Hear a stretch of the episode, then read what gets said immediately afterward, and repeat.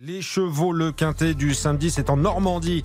Dominique Cordier est notre guide. On vous suit, Dominique, avec vos pronostics. Bonjour. Bonjour Stéphane, bonjour à tous. Direction Caen, dans le Calvados, cet après-midi pour le quintet.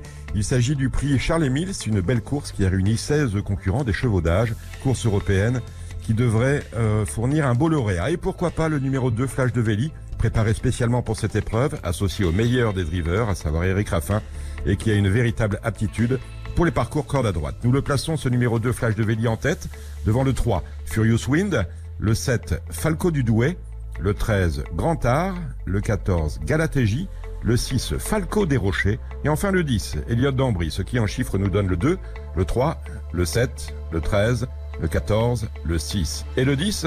Le départ de la course est prévu à 15h15 et je vous retrouve Stéphane dans mmh. une heure avec ma dernière minute. À tout à l'heure dans 60 minutes, Dominique Cordier, vous serez le bienvenu pour les parieurs. Le quintet à Caen, donc les pronostics dès maintenant sur notre site rtl.fr.